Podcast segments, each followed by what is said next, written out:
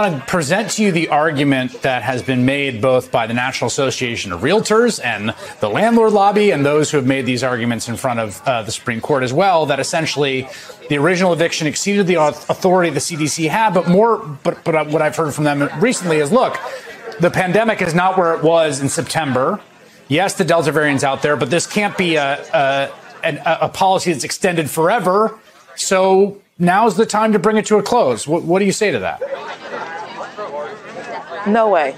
No way. Because we're talking about 7 million people, possibly up to 11 million people. It would be bad enough if it was 20, if it was 100 people. That would be really, really bad. It would be bad if it was a thousand. But millions of people will be out on the street, forced out of their homes. Hundreds of thousands probably have already been forced out of their homes. I, people have sent me pictures of what dockets look like that um, with with the names on of, of evictions. No, this that is not good enough. We are talking about the highest government of the United States of America. This is unacceptable. We have to do better by people. And the other thing is this. People look to us because there is nobody else that can fix this. People look to us to make sure that they're that that this is done. I will not sit by and be quiet because we want to talk about procedure and protocol and and uh, Let's just do the job to make sure people are taken care of. We can go deal with court cases. We can deal with the states. Uh, aside from that, let's just get that pinned right now. Get the moratorium done. Counterpoint: It can be extended forever. Uh, so uh, I am Ben Burgis. This is Give Them an Argument. Uh, I am uh, joined, as always, uh, by uh, the uh, full crew uh, for this first segment. That, of course, is uh, Cale Brooks, uh, J. Andrew World, and the inestimable Kelly Carey. Uh, so, um, what I want to talk about is before we, we start up, in just a few minutes, we are going to be watching an interview that I recorded earlier today with a philosopher named Lillian Cicerchia about uh, a really a really good uh, essay that she wrote about how to think about class. Uh, but uh, want to start off with what we just watched. So this is uh, really an impressive victory uh, that that just happened due to the efforts of Democratic Socialist Congresswoman, you know, Cori Bush uh, who um, you know, started this protest camping out on the on the steps of the Capitol. Uh, and and I think that it's it's important to acknowledge that as a win, as a meaningful win. I think it's a huge mistake uh, to uh, to like not count victories as victories because they're incomplete and messy. Because right now, I've got some bad news, guys. Any victory that we get right now is going to be uh, incomplete and messy uh, because uh, the organized left and the workers' movement just doesn't have very much power right now. It's incredible that we've accomplished anything. Uh, and yeah, I would fact- prefer to just be right in my head. I don't, I don't, I don't want a messy victory, to be honest. Okay. so um, obviously, the policy that you know the um, uh, I am disabusing, you know, Cale of the uh, of the thrill of uh, of being corrected in an uncomplicated way in his head, uh, and feel a little bad about that. Uh, but I think that insofar as we are interested in changing the real world, uh, it is it is important to uh, to acknowledge the real victories when they happen. that said, it is messy and incomplete uh, because the left is hilariously and tragically far from holding state power in the United States right now. So we can pressure people who have power, sometimes successfully, into doing good things, but those things aren't going to be the things that we would necessarily want. Uh, and so in uh, in this case, yeah, 11 million people, possibly more by some estimates, uh, are not going to be evicted uh, this week. That's fantastic. But the bad news is that on October 3rd, when uh, the new moratorium expires, and it is more limited in scope. So some people, you know, are facing eviction now, but uh, most of those millions of people are not facing eviction this week. But on October 3rd, when the uh, moratorium expires, uh, every, you know, anybody who's in that situation now, you know, maybe some people with the two month reprieve, will be able to get together uh, their finances and, and pay back their back rent and they'll be okay. But everybody else is just two months deeper into back rent debt. Uh, and so I wrote an article for uh, for Jacobin uh, that uh, that came out uh, a few days ago called uh, "We Need a World Without Landlords." That was an attempt to think through um, what we would do if we actually did hold all the levers of state power, which, again, hilariously and tragically far from the case. But I think it's important that we have an answer to that question, because if we don't, uh, then I think we end up in some pretty weird places. Uh, so think about what we just said about the eviction moratorium and how this is very good news, but it also just means uh, that on October 3rd, uh, people will be deeper into debt. Think about the battles that have been happening in California uh, in the last couple weeks over homeless encampments, which um, obviously police crackdowns on these encampments are a terrible thing. It's a disgusting policy criminalizing homelessness. Um, but also, the status, keeping the status quo, having people sleep in the park in the conditions that they're in right now, uh, which uh, which really are uh, just awful um, centers of drug abuse, of violence, of various kinds of crime and predation. None of that is the fault of the people sleeping in the park, uh, who are you know victims of uh, you know late capitalist social breakdown. But uh, just keeping that in place, yeah, you can keep on sleeping in the park in these awful conditions is a uh, is a is a pretty uh, is a pretty miserable outcome too. It's not as bad as what's happening, the police crackdowns, but it is a close second, and we need to think about what we would actually want uh, because you know we need to have a horizon for our activism about this stuff that's not just okay given the miserable trade-offs presented to us by the current system which is you know which is the least bad option we do need to figure that out of course but uh, we also need to figure out what we would actually want uh, if we were in any position to carry out our program. And what just articles that start with um, not just a moratorium but actual forgiveness uh, for uh, for all of this uh, back rent uh, that was owed during the pandemic. You and I know the counterpoint is that's going to put a lot of landlords out of business and guys I think that they'd benefit from the dignity of work if they got jobs and uh, and the state could uh, could buy up uh, that housing on the cheap, uh, and any any contribution people are asked to make after that uh, is um, could be indexed to income. so if you're unemployed right now, you shouldn't have to be paying anything in in rent, and and going and going forward from you know from that you know, and you can have yes, to, you know, a taxation based system to pick up, you know, to pick up the rest. And going forward, I think we need to think bigger. I think we can look at what exists in uh, in Austria right now, in Vienna, uh, as a uh, whole, you know, one of the greatest accomplishments of the Red Vienna period of the Social Democratic Party running that city. There is what they call social housing, either owned by the city or owned by nonprofit associations, that 62% of the population lives in. These are not concrete block you know, Moscow in the 1970s kinds of apartments with three families lived in the same kitchen. These are nice, attractive, modern apartments. They're not economically segregated. Middle class people live there too. Uh, and uh, if uh, if that's not enough, uh, if we do need some private housing, I think you know I think tenant cooperatives, uh, you know that can uh, that can get started with money from public banks can can pick up a lot of the slack because just having this class of landlords, this is the core argument of the article. This is the point I want to make before I throw it at everybody else. Uh, they having this class of landlords uh, that are literally rent-seeking middlemen uh, that you have between, sure, the people building the building and the tenants, between uh, between people doing maintenance work. Sometimes that's the same as the landlord. Often it's not, and the tenants uh, bad news. It's bad news from the perspective of how to organize a society. It's also bad news politically because having this class of landlords is why we have a situation where 11 million people were almost put out on the street last week because this is a class of people that exercises a political influence vastly disproportionate uh, to their numbers in the population. So I think I think we need to celebrate the wins that uh, that we accomplished. I don't think we should poo-poo that, but also I think in terms of a long-term vision, you know, we need to be thinking about something fundamentally better, better and different.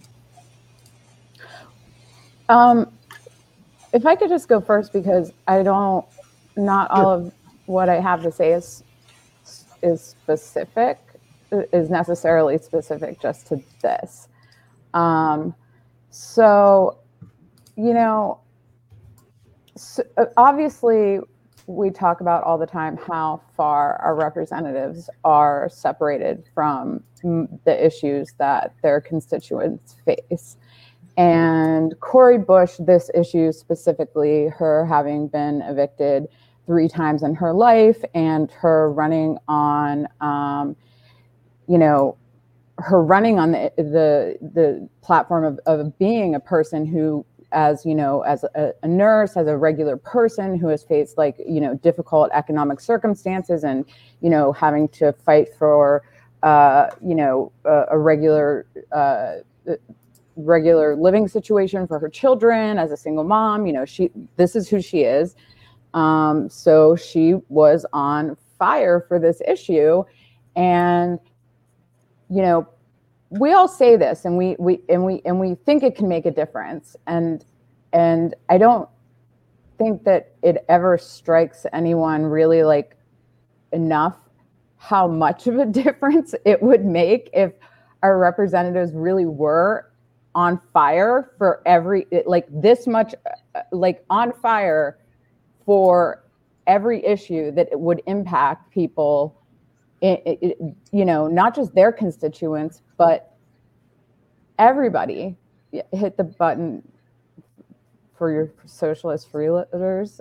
Yeah. Okay. Oh, so uh, just, you know, this, uh, they're just being cute. That's just a way of saying like and subscribe. But yes, please continue, Kelly. Okay. um, I thought it was, a, I thought it was a, um, a troll, which we're happy to have trolls watch because it just adds to the numbers. Um, so um, yeah, I mean it, it it does make a difference if everybody if if everybody that represented all of us wasn't just kind of like like dead inside uh, about like and I don't blame some of them because I know that a lot of people go to Congress on fire for like some of these things. And then after, I don't know what, like 10 years, they're just like, uh, you know, they're they're dead inside uh, by all of the the the uh, the things that that everything goes through and like progress not being made and just like so much stuff happening and you know not being able to see any wins and you know just like you know like every time there's this kind of president, then the Congress rolls over into this type of Congress, and then you know every time there's this type of president, then it rolls over into this type of Congress, and then and it's so predictable, and it's you know whatever. But um, you know, it's just that if everyone was like this, we would see real change. And like to me, the only thing that would make sense would be if there if we actually put you know term limits like real term limits and like had you know younger people like constantly entering you know? And and and not not to block out old, old people um or and older people and middle-aged people from entering but you know i mean like Dianne Feinstein for instance like what the fuck like that is not something that should should be happening and is is crazy to me. Yeah, Fine Feinstein's gonna show up to the the Senate in ten years just looking like the evil emperor in Star Wars. It's gonna I be mean, great. Yeah, because she she's not just dead on the inside; she's dead on the outside too. Like the, it, that's something that just shouldn't be happening, right? We can all agree on that. But there might be like some, you know, but like for, as for instance, our presidents are getting older, and like everyone's like, oh, they're not all there. Like that might not be true of like some like 76 year old that wants to be president. Like, for instance, like somebody that we all would have voted for, you know, to be president. Like they're all there, like, and it's fine. But, um, you know, younger people getting into Congress is proving like very difficult for progressives. So, anyway, that's my point there. Another point is that, like, for, for this issue specifically, um, rich people, and and and I'm I I'm not going to like give away like who, who this person is, but a, a, rich person who is a progressive uh, activist that I know, like very recently, I had to explain, and like I'm not I'm not kidding. Like this person didn't understand.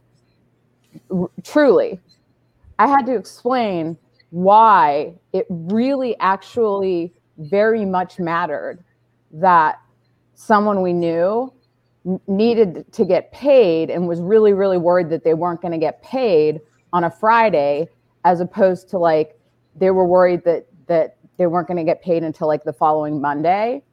And they they were like sending emails and like and like trying to like get it done. And I was like I, if if like he can't get it done I'm going to I'm going to Venmo him you know because he had to pay his rent and this person was like well I don't you know just pay the rent on Monday. And I was like, he will get evicted. Like the person that he rents from wants to evict him and it's due. And so, like, they will take that opportunity to give him zero extra days and he will get evicted. Like, he will be yeah. out on the street, like, you know, won't he won't the next day literally have to like pack up his shit and leave but like maybe i don't know but like he like the person wants him out if he doesn't pay on Friday, then he'll have to leave. So, like, he needs to have a check in hand to his his and it like it took me explaining it like a bunch of times because this person has never had to worry about money ever. They've yeah. definitely never paid rent, never paid bills, never had to worry about any of that stuff. And like that's the situation this pers- person was born into, and that's fine. I mean, you know, yeah. Why don't why don't the poor just have more money? I mean, no, what's wrong not, with them? It's not that t- situation because like this person is an activist for changing. But they just, but they just literally don't know what it's like. Yeah. They just literally have no idea why two days would make a difference. They, yeah. they want these systems to change, right? They understand that like these systems are oppressing people. They understand like Marxist theory. They understand all of this stuff, but like why two days would make a difference and like why a landlord would like like why someone would lose their home that they have. It's like not everybody owns the home and like this person knows that, but they don't get it. You know what I mean? They don't get that like you actually you don't have anything else. Yeah, but they they haven't read Capital Volume Three, so do they oh, really probably, understand that's that? probably the main right. problem. No, no, no uh, I'm joking. I'm joking. But yeah, I think so, like yeah, I, I was just going to say uh, the person who was uh, the chat earlier was from uh, art was deep in history. That's Arjun, who is a friend of Michael's. He's been on the David Feldman show. Uh, says uh, a um, David Feldman. so uh, funny. Kelly, 100% in society, uh, true sign of society in steep decline is being a gerontocracy. Consider nearly every historical example. And yeah, I think I think that's probably right. I mean, I think it, I think it probably does like like these uh, these weird sort of uh, like creatures like Dianne Feinstein who are like mostly dust at this point, uh, like still clinging to power is probably like a symptom of bad of bad things. I will say that you know uh, youth and not having been around for very long isn't a guarantee of anything. See, see Pete Buttigieg, and if somebody's actually uh, tied to uh, some kind of um, useful movement, you know, then then they could be, be they could be good forever. You know, see, you know, Bernie or Corbyn. But but, but, I, but Ben, I think oh, your example oh, that Cale, please. Yeah. yeah. the example that you use in the article of Red Vienna is is instructive for multiple reasons. One, for the the reason that's explicit in the article, which is that no, actually, we can have publicly funded uh, affordable housing for for the public, and uh, we can provide it as a social right to people. And it doesn't. It's it can actually be good housing. Like it doesn't have to be slums. It doesn't have to be like decrepit. Um, it's part of the problem is that in the U.S., like when people think of public housing, they think uh, they don't use the word public housing they call it the projects. And the projects is a really bad place that people don't want to end up in. And i have a friend who lives in NYCHA housing it's, it's new york public housing here in new york. Uh, and you know we'll post photos and videos of like just horrible conditions in the, within the apartment that are not being addressed. Like in, in it's so, that way for a reason. It's that way yeah. for a reason. I mean it. i mean the projects are are were made to for racial segregation and and just like so many other things and and they're they're not totally racially seg- segregated anymore but i mean that yeah. that's that's the idea like, well certainly yeah. certainly at least like in the 21st century century it's like racialized in the sense that people have a racial notion of like what kind of person lives in the projects and so it's poor people but it's also black people. It's like the, like you get the uh the idea of just like the lowest stratum of society ends up in public housing.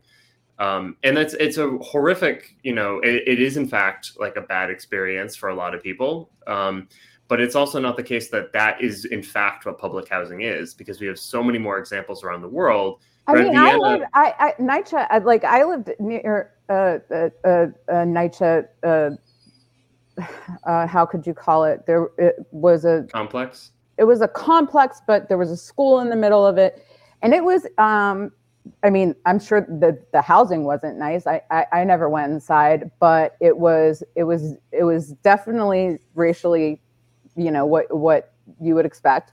Um, but it was a. Uh, it was there. I, I I never saw a fight. I never saw any so it was uh I, I would have thought of them as like middle you know the the school was extremely nice and like rated extremely well. Like i like i thought that they were sending their kids to like a great school and like there weren't like they were like getting like a leg up. Like the the the whole idea of like what it's supposed to be for people. Mm-hmm. You know what I mean? It was like a night. It seemed like a nice place to live for families, and like had uni- universal pre-K in you know the first floors, community center, you know, little like shopping center. Like had mm-hmm. you know, it was mm-hmm. nice. Mm-hmm. I yeah. No, and I, I don't want to generalize to all public housing, certainly, but there definitely is a certain stigma that exists in the US because of uh, a common experience. And it's, again, what I'm saying is like, it's not in fact the case that that, that is what public housing is because we have both contemporary and, and historical examples of a different way of doing public housing. I mean, even today, like if you know people were able to, and the problem part of the big problem is that people cannot experience this because the vast majority of like Americans are not going to like go and you know do a tour of public housing in other countries. But like if the, if you were able to experience it in Hong Kong or in Berlin or in other there's like other major cities that have done successful public housing. And again like ben's saying like austria is still an example. Um, like you can have good housing. It can be affordable. You can meet people's needs. The big the reason why we don't have it is because of, of because of power because of the amount of power that corporations have. And it's important to know or just to, to, to recognize that landlords in the us are not there's very few like mom and pop landlords. The vast majority of property is owned by like major corporations.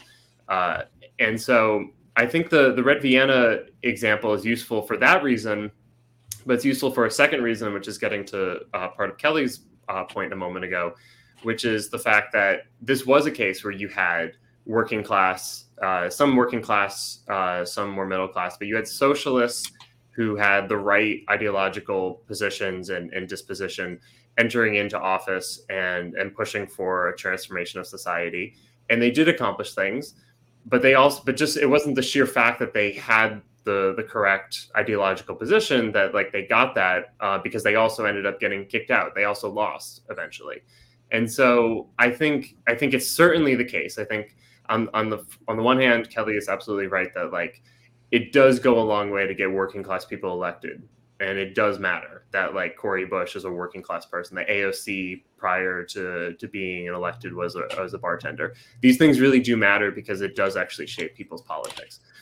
But it doesn't overcome the structural factors of, of the state, which is that uh, the way that the state operates within capitalism, the entire system, because the state doesn't start off by owning you know the productive assets of society because capitalists own the means of production to use the old jargon the the things that generate wealth in society uh, they end up calling the the vast majority of the economic shots that the state can say hey we want you to pay up this amount or we want to take these assets from you we want to reuse these assets for a different purpose uh, we want you to uh, we're going to incentivize you to build this thing or not do this thing.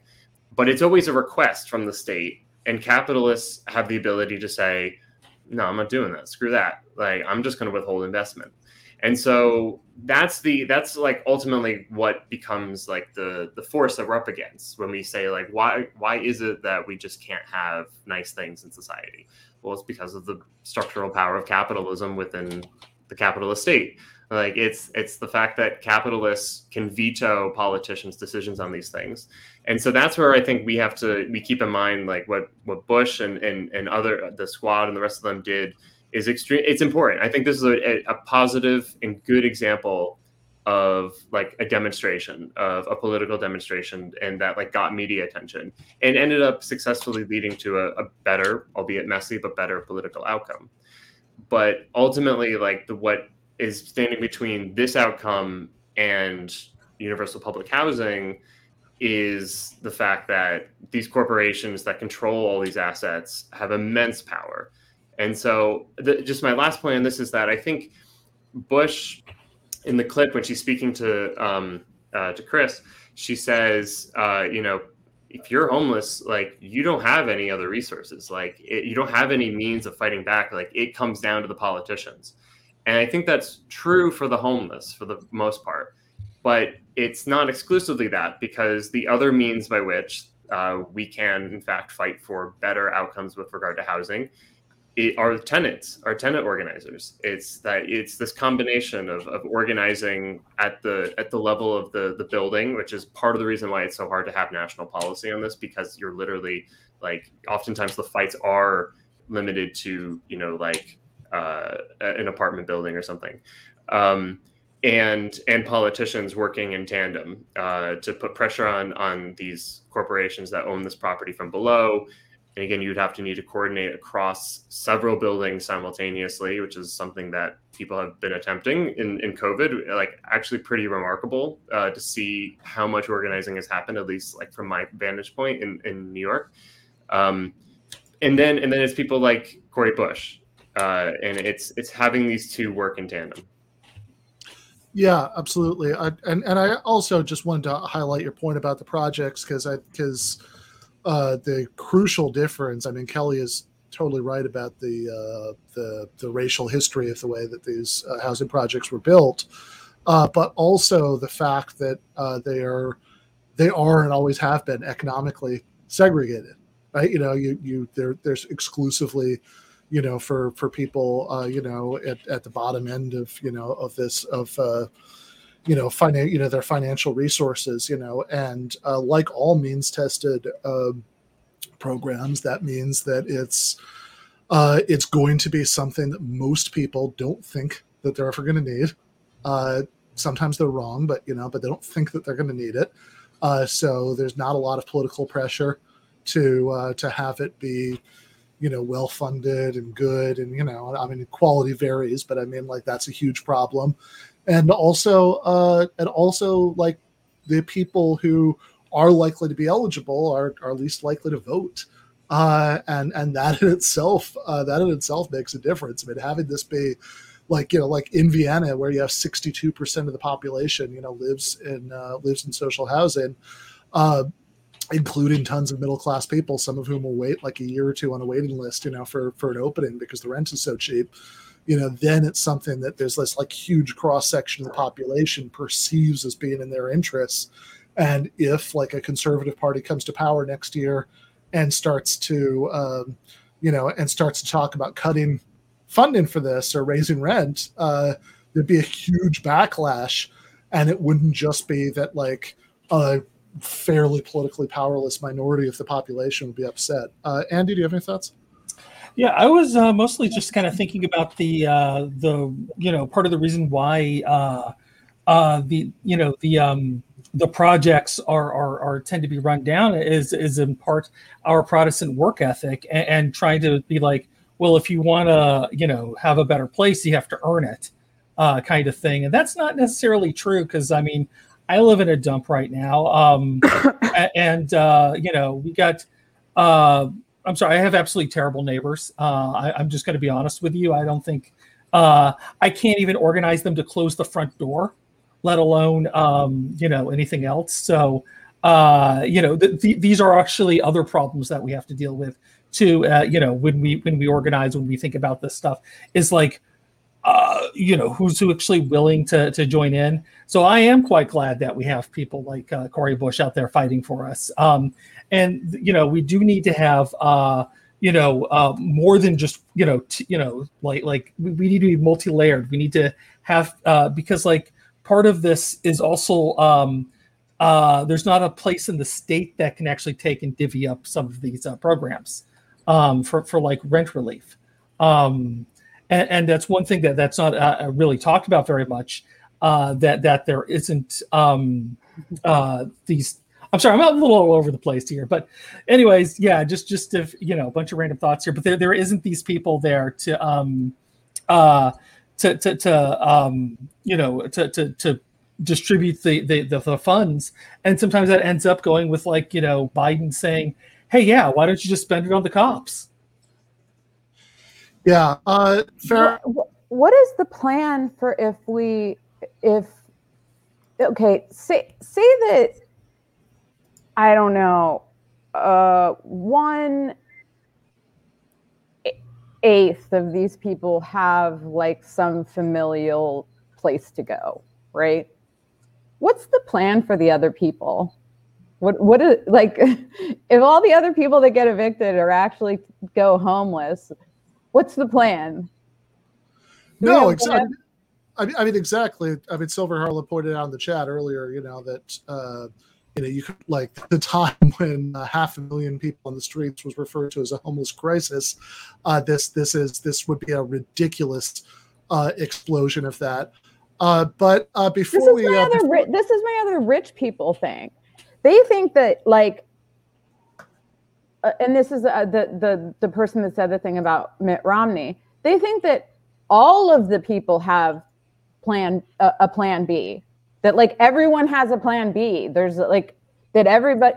It's like Tucker Carlson insists that that mother that guy insists on saying that every single homeless person is a drug addict and a mentally ill degenerate okay? So they're they're they're not they're all addicted to drugs and which i mean to me is you need help. And they're uh, they're also mental mentally ill and and well, degenerates. So so they they need so th- they're all they're mentally ill and addicted to drugs so they need a lot of help from my in my opinion. In his opinion, and there was one segment where he thought they should all be killed. So, you know, so that's his solution. So, all the homeless people should be killed and you know, I mean, is that the plan? Is if we get yeah, more right. I mean, more homeless people would kill of, them all? I mean, I think certainly a lot of I mean, there's I think like I think the honest plan from people who support these crackdowns uh, does involve a lot more criminalization and and and ultimately like ultimately I think maybe Murder? not killed, but I think a lot a lot of people you know would would be going to prison.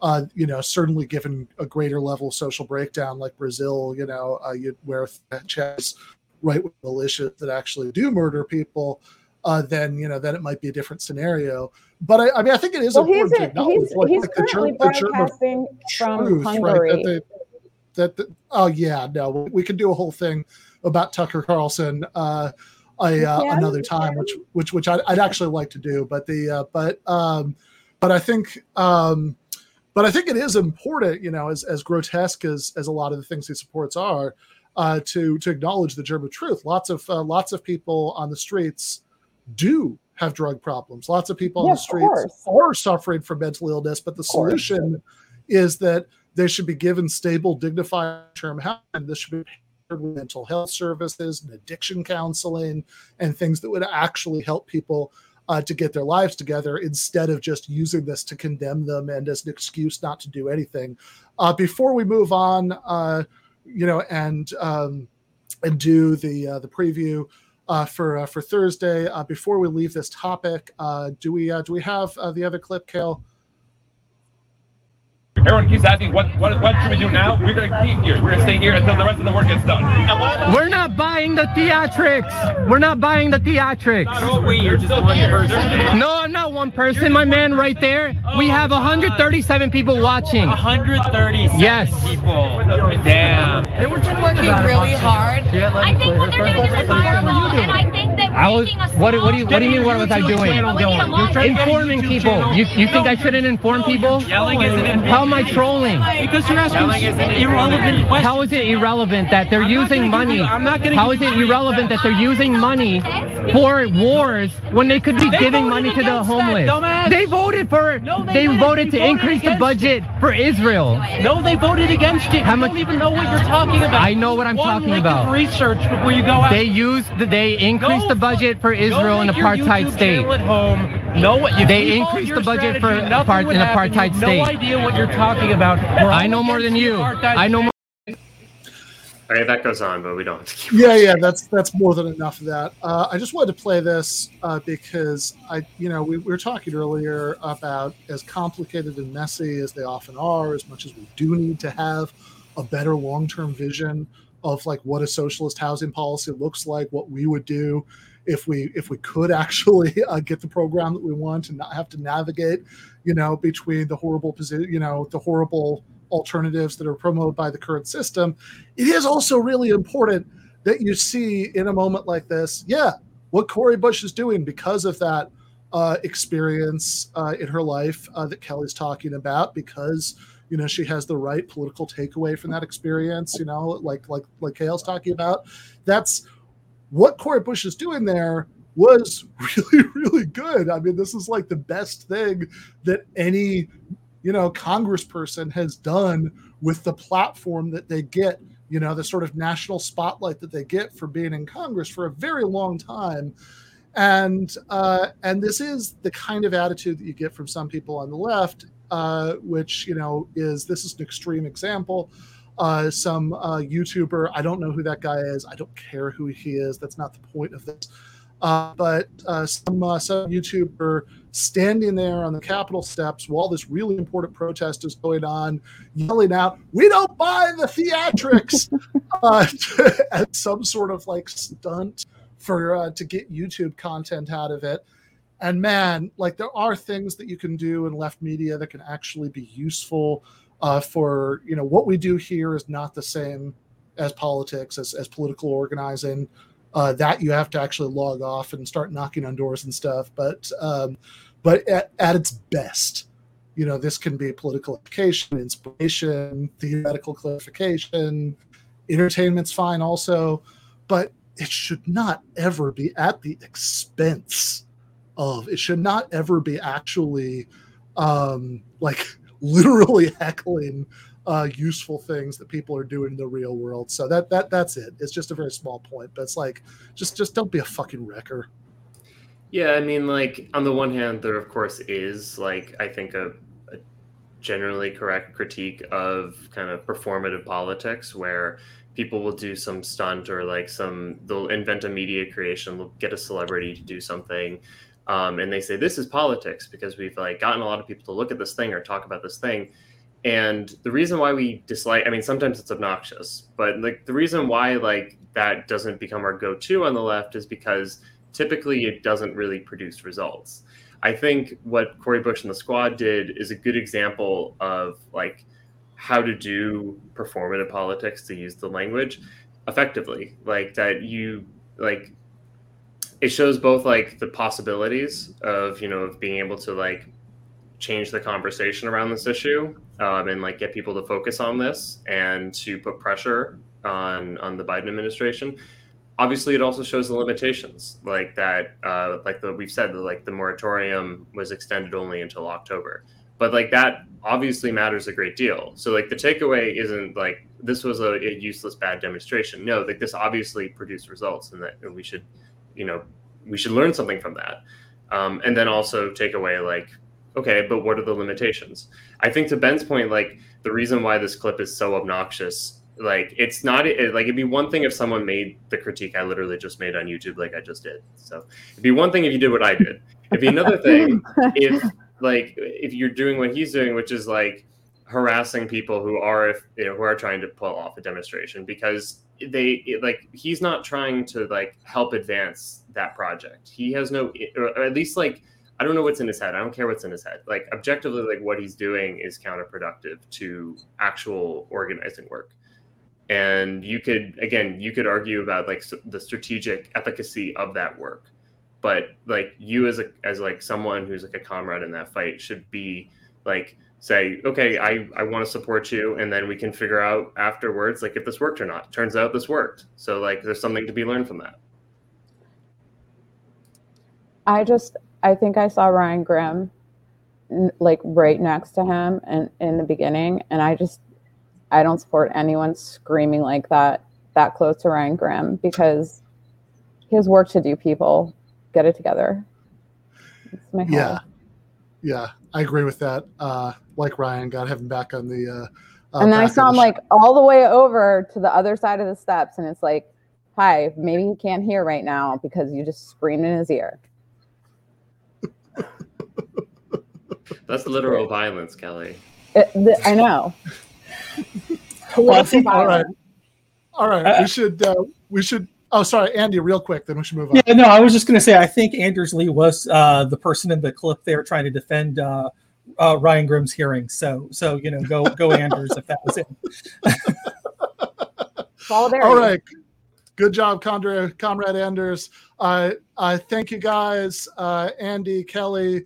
Uh, really appreciate it. Uh, so uh, I want to um, show preview before we get to the interview uh, with uh, Lillian uh, Cicerchia uh, uh, for uh, the conversation that I had uh, for patrons uh, with uh, our good friend and, and my frequent co-author uh, Matt McManus, um, which uh, you know in in some ways it's a very uh, it's a very sharp turn in subject matter, but in a different way I think it's not. Uh, you know, although the connection might not be initially obvious. Uh, so the kind of launching pad, like the sort of starting point of this discussion that I had uh, with with Matt, uh, was about a video that uh, a very popular, I think probably the most popular um, uh, left wing uh, YouTube. Um, man, I really hate the phrase content creator. You know, that's that sounds so like lifeless and neoliberal. You know, I'm, I'm a creator of content, but you know, person who produces videos uh, for uh, for YouTube, which is of course Natalie Wynn, better known by the name of her channel, ContraPoints. Uh, so uh, Natalie uh, just did uh, this really interesting video that uh, that dropped on Saturday. Uh, some people who are watching or listening to this may have watched the impromptu stream we did to watch it and then comment on it. and it's called Envy. and it starts off in this place that seems almost like you know, I, I, think some people were confused when they started watching it because it, it, might seem almost um, Jordan Peterson esque, you know, in, in the kind of psychological exploration of uh, feelings of envy and resentment. Uh, but I think it went to a really interesting. It went to a really interesting place. Uh, so um, now, granted, uh, I love the video, but I am wildly biased. Uh, let's watch the first clip. Schoeck argues that the fear of envy is a major inhibiting force in many societies. In Haiti, G. E. Simpson found that a peasant will seek to disguise his true economic position by purchasing several smaller fields rather than one larger piece of land. For the same reason, he will not wear good clothes. He does this intentionally to protect himself against the envious black magic of his neighbors. Now, this kind of thing is not unheard of in America. Like, I've known people from seriously wealthy families who move to the city and they dress like gutter punks. All right. So obviously, uh, like I said, I have a bias here. Um, I was I was in the video a few times. Uh, she had me read uh, a few of the quotes that were in the voiceover. I did not hate that. Uh, having having been a fan of, of her videos since I think 2018. Um, but uh, but I would have really liked this video even if I if, even if I had not been in it. Uh, so let's watch a second clip, one that gives you a little bit more of an idea of where she's ultimately going in terms of the subject matter. I've noticed that working class, non academic socialists do tend to be more productive and more self advancing, involved in unionizing or organizing. Whereas it's usually people who went to college. I went to college! Presumably because they had middle class ambitions at some point, but whose middle class ambitions have failed, who become the great critiquers of capital. I mean, I can tell you from experience that when I was eating Chef Boyardee over my master's degree, that's when I was most likely to say things like, According to Antonio Gramsci, in the logic of late stage capitalism, the culturally hegemonic neoliberal ideology manufactures the consent of the subaltern. Uh, so point taken, but some conservatives take this argument way too far and try to argue that the entire left is nothing but a coalition of resentment. All right. Uh, so that gives you a little bit more of an idea of uh, what the video ultimately ends up being about. Uh, it, it's a um, literally feature length uh, video. I mean, really, it's a movie, uh, and I mean, not like a you know 80 minute movie you might watch on Shudder, uh, but but a um, but like a Marvel movie or something. It's that it's that length, and in um, in over the course of the video, I mean, obviously it's just very entertaining to watch. I mean, the the production value and and and the way that the you know the humor and the uh, and and the kind of intellectual content of it and everything are mixed together. I mean, this is something that she's always been very good at, and you know, and she's definitely at the height of her craft. But the argument that she ends up building about it is about how this kind of concept of uh, envy, which crucially for the argument does not mean the same thing as like covetousness, right? That's sometimes how we use the word envy. Like, oh, I envy what these other people have, so therefore I'm going to try to get it too. That's that's cr- very importantly not what envy means in this context. Uh, in fact, it's it's in certain respects the opposite of the way that negative emotions towards uh, some people having things that you don't uh, is handled if you're actually feeling envy.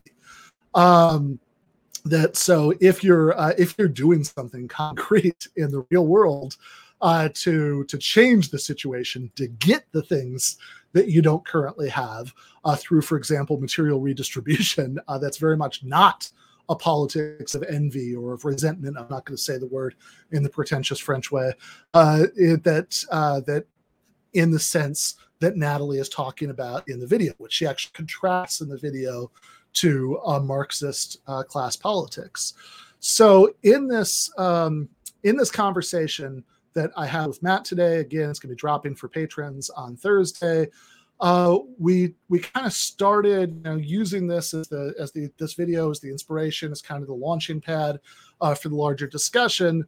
Uh, we started by doing a deep dive on uh, Nietzsche's ideas and how they they relate, you know, to um, you know to what we think. Because uh, in, in, certain respects, Nietzsche is definitely somebody who is politically an enemy of a left project. There's there's a real like very strong anti-egalitarian impulse in a lot of his writing. And then ultimately, where we went with it, though, was how you can take some of those themes from what Nietzsche is talking about about resentment and actually draw lessons from it that are extremely useful to that kind of egalitarian project. Uh, show how, in one of the examples we talked about in the video, like somebody like Scott Walker appealing to resentment of unionized school teachers in Wisconsin who had summers off and job security, uh, you know, fit in with this Nietzschean point, uh, or uh, talking about um, talking about how thinking about wanting to avoid this kind of trap of the politics of, of resentment in that Nietzschean sense can actually help us clarify uh, you know how to think about intra-left debates and how socialist politics can go wrong and how it should go right. Uh, so uh, we're just going to play a brief clip from this. Uh, that's from the part where we are directly talking about Nietzsche if you look at the kind of trajectory of Nietzsche interpretations, there's kind of three waves that we can talk about, right? Uh, one was an initial wave where he was very badly misinterpreted uh, by Nazis and fascists uh, as being kind of a proto-fascist figure, right? Mm. arguing for the Superman who's going to lord it over other people. Uh, and he was interpreted this way, for instance, by Bertrand Russell, right? Where Bertrand Russell famously just denounced him uh, in his history of Western philosophy uh, and said, you know, Nietzsche's philosophy is pretty much garbage. Uh, it can be summarized by that one line in King Lear where he says, I shall do such terrible things as shall be the horror of the earth, uh, or something to that effect right? Um, and you know, people like Walter Kaufmann, who kind of pioneered the second wave uh, of Nietzsche Mm-hmm. interpretations, really and very rightfully countered that no, you know, Nietzsche is not a nationalist. He certainly would never have gone in for the kind of biological racism endorsed by the Nazis. Uh, he was vehemently anti, uh, sorry, anti anti-Semitic, right? Um, and he characterized himself as a good European in many instances. Said some truly funny things about you know the noxiousness of German nationalism uh, and imperialism. So we had to put that to aside. And the way that uh, Kaufmann and others at this period interpreted him uh, was kind of almost as an apolitical, not quite apolitical, but mostly apolitical bohemian intellectual, right? He had these interesting things to say about art. He was a critic of moralism. Uh, he had kind of these nasty barbs to strike against Christian conservatives in particular, right? Uh, and so in this way, you know, we can kind of recover what was interesting in Nietzsche uh, while dumping all these bad associations, right? And then there was a third wave uh, of Nietzsche's scholarship, if you want to call it that, really pioneered by left-wing post-structuralists in France, people like Michel Foucault, uh, who famously declared in the 1970s that he was a Nietzschean. It's kind of ironic when you think that Jordan Peterson, you know, also likes Nietzsche, but called him like a postmodern neo-Marxist. Right? Probably have a lot more to say to each other uh, if Peterson never actually read Foucault. Uh, but you know, this kind of interpretation repoliticized Nietzsche, but in a much more radical and egalitarian way, uh, where they took a lot of the resources that were put forward in his book uh, to raise critiques of imperialist universalism, uh, various system, systems and structures of power, uh, and their association with various forms of knowledge. Uh, and all this was done for really radical purposes, right? To kind of emancipate people from ideology, discourse, uh, calcified ways of thinking, whatever you want to put it. Uh, All right, so I don't know if that if that clip gave you a, a- how much of a how much of a sense this gave you of it, but uh, I really like this conversation. I actually think that uh, this is one of the best, um, you know, this is one of the best discussions uh, we've done uh, for the show in in a long time, maybe. Um, you know, certainly top ten, uh, and uh, and and I think maybe the best. Um, you know, there are many, many places you can watch me talk to Matt on YouTube, on this show, on the show he co-hosts, Plastic Pills, um, on on Jacobin's YouTube channel, uh, and and I've had a lot of good conversations with. Him. I think this one might be my favorite. Uh, I, I thought that the way we managed to sort of go from you know geeking out philosophically about Nietzsche to having like a really good, really interesting political discussion that put together a lot of different things I'm thinking about in a different way. Uh, was really good, and I'm excited about it. I'm excited to hear what patrons uh, have to think uh, when they have watched it or listened to it. Um, it's available in uh, in both forums uh, because this was this was fire. This was good. So in any case, uh, just as a reminder, if you, that the conversation with Matt drops on Thursday, um, and for for patrons, we'll do a longer public preview then. But the full interview drops on Thursday for patrons. Uh, so if you go to uh, patreon.com slash Ben Burgis, uh, become a, a GTAA patron, uh, you get uh, those bonus episodes every uh, every Thursday. You get post games every Monday night, typically at 9:30, although it's going to be more like 10 tonight. You after after the regular public episode, you know, there's a post game for patrons, you know, which you know often goes, you know, all the way up to 11, you know, when I pull the plug for the sake of everybody's sanity. Uh, and um, you get uh, occasional uh, Discord office hours, you know, group voice chats. You get access to that Discord uh, as, a, as a discussion forum. Uh, you know, we've done a few Discord movie nights. Uh, we, uh, we're going to do more of them. Uh, you get early access to the monthly Sopranos recap bonus episodes that we've been doing just as a fun extra thing uh, with Nando Vila, Big Waz, Wosny Lambre, and uh, Mike Recine. Uh, and most importantly, if you like the work we're doing here, right? Like all of these things are just ways of saying thank you. But the the thing itself, right? Becoming a patron, you know, it's not a you know, it's not a subscription service. It's solidarity. So if you like the work we're doing here, uh, you want to be able to you want us to to continue that and pay everybody uh, who does work on the show and uh, produce bigger and better things in the future, uh, please do uh, consider being a patron, uh, especially right now, since this is uh, this is about eight days after I I stopped having a full time full time teaching job since I, I did not renew my contracts for for this fall. I'm going to be teaching one adjunct class, but I'm not. I did not renew my full time contract this fall because I want this right. What I do for this show, what I do for Jacobin, um, book writing, etc. I want this to be my full time job. Um, so um, let's please do consider becoming a patron if you can. Meanwhile, though, uh, we are at the main event. Uh, so this is a conversation uh, that I had uh, has to be pre-recorded for reasons that I explained at the beginning uh, with uh, Lillian uh, Cicerchia, who is a co-host of another really good podcast called "What's Left of Philosophy."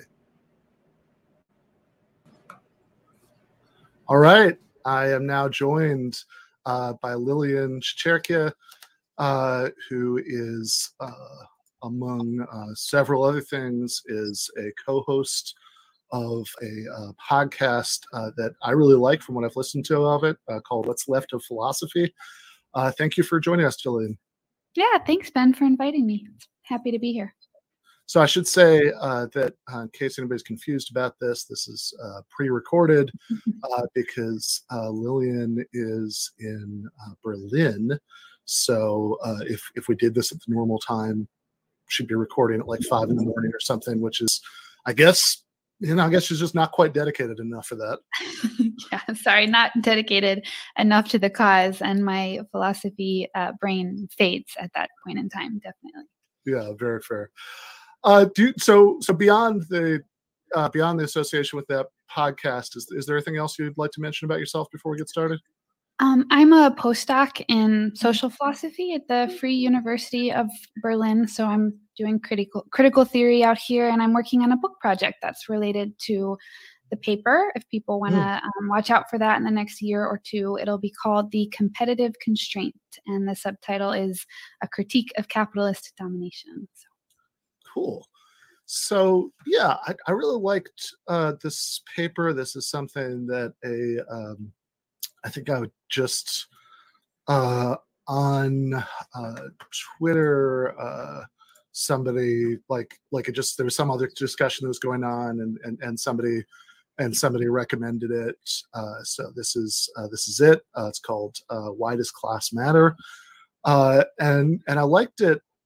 Uh, I think because certainly coming from the um, you know the academic background that that I do, you know, in in analytic philosophy, where there are, uh, you know, this has started to change and you know maybe some good ways and some ways that I'm not crazy about also, but uh, but certainly like at the time that I was like a you know grad school or anything like that, uh, like unless you were specifically like you know obviously there are people who did you know political philosophy or whatnot, but like outside of that uh, it, it was sort of um, proudly apolitical. You know, I, I, I think was the was the predominant you know was the predominant way uh, that uh, that it was, and and certainly, I mean, I, th- I mean, for myself, I mean, I was even always kind of on like totally separate tracks. You know, there's like there's like what I did when I did philosophy, and then there was like what I did when I did politics. You know, and uh, and the two were really not that much more related than they would be, you know, if I'd had some completely unrelated job uh, for for a long time. Um, and there are, of course, there's always, I think there's always been kinds of philosophy departments where that's not at all the case, uh, you know, which is a lot of the tradition that you're engaging with here. But, um, but despite that, I mean, you, you mentioned critical, you know, you mentioned critical theory earlier. It's just like I don't know. There's probably no way to put this that that's not like obnoxious in its implications, but it's very clearly written. I like that. Oh, thank you. You know, one time um, when I was a graduate student, the chair of my department uh, just told me that I basically didn't understand the English language, and he was one of these analytic guys, and um, you know, he was right. And so I've I've aspired to make myself clear despite my um, critical theory training. So I appreciate that. All right, fair enough. So uh, the the point of the the paper uh, is to you know is is to do the thing that um, like the debate that you know the debate that you're inter- intervening in is something that is the kind of thing that philosophers do. It's it's analyzing concepts, uh, but it's uh, but obviously in a very uh, politically relevant way, especially because in some of it you're engaging with people who are worried that people who are saying the kinds of things that you're interested in saying are class reductionists. Uh, which which is probably a phrase that some people listen, you know, watch or listen to this, you know, have, have heard thrown around before. Uh, but but I guess maybe one place to start with it is just to like the bit like the sort of pre-existing distinctions in the in the conversation you're intervening in, right? So one of the first things you talk about in the paper is two ways of thinking about class. Uh, one of them is uh, stratification theory, and one of them is conflict theory. You want to un- unpack that a little bit? Yes. So I, I'll actually take a little bit more of a step back um, sure. with the debate that I'm intervening in because when I start talking about different theories of class conflict, yeah. Part of what I'm, or class, not even class conflict, is part of what I'm doing is making philosophers aware that there actually is a debate about what class is. So, what I'm trying to accomplish in the paper is to have um, a better idea of how class um, shapes a broader terrain in which various social oppressions and perhaps indeed other forms of domination take place. You can't do that unless you have a, a workable concept or a social theory of class. And so what I started to notice is that people who would talk about class reductionism, notably feminist philosophers, philosophers of race, they seem to never talk about different ways of understanding class. And so, what started to emerge um, as a graduate student, I realized that um, people had very robust and competing and different ideas about gender and race and what they are. Nobody had any competing ideas of what class is. And so I started realizing that there's this trifecta called class, race, and gender, and only one of those terms is um, underspecified or not actually understood as a theoretically robust problem. We seem to all just use the word class like we know what it means. Um, and if you take a step outside of philosophy, you'll find that there actually is a conceptual um, and social theory debate about what class is. And depending on which social theory you agree with, you're going to have different empirical results if you're a sociologist or a political scientist. Um, so to answer your question, there's a couple different theories of class. The dominant ones are stratification theory and class conflict theory. Class conflict theory is um, more similar to what uh, people on the left probably know about when it comes to talking about Marxism or the socialist tradition, where you talk about there are workers and there are capitalists, there are employers and employees, and they engage in conflict. And the structural positions of these people tell you something about their interests, what they're going to do, um, what they have to get what they want, um, which is the way Erik Olin Wright puts it, which I always find helpful. Um, but stratification theory is actually the dominant way of thinking about class. So if you're on the left and you are a fan of Ben Burgis, you're probably like, aha, I already think about capitalists and workers. That's how we think about class. Um, but the alternative view is actually the one in the social sciences that is dominant. Um, and it's a view of thinking about class as having basically an infinite number of types.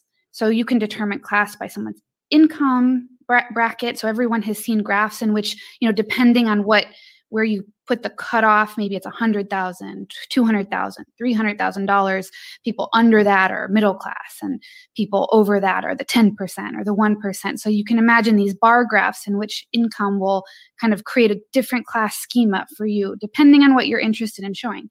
You can do it by education, you can do it by lifestyle, you can do it by access to various um, forms of what is are called human capital, like networking, and so so on. So, for the most part, in political science and in sociology, that's how people think about class. They contest kind of the variables to use.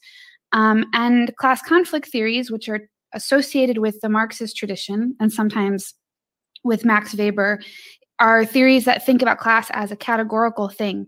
You have the what the point of view I was referencing, which is that you know your structural position in the society is going to shape your relationship to other people that's class conflict theory. And then I started, um, yeah, we can get into other uh, points no, that I make in the paper. No, that's yeah. that's good. So let so I, I do want to linger on that for for a second. Um, that like first uh, distinction because I, I think that like one of the things that was clarifying for me about reading this is that I think that this kind of stratification view, like um, being uh, both oversimplifying and a little provocative about it, you know, like like like you know, it's the view that class is a spectrum, not a binary. Uh, mm-hmm. But uh, that's um, but that position and the way you describe it, you know, realize that I think a lot of people who maybe like their official position is the conflict theory. Like, like, like if you ask them, like, "Hey, Bob, tell me what class is," like what they and I'm, t- I'm talking about like people on the left, people who even do left media or whatever.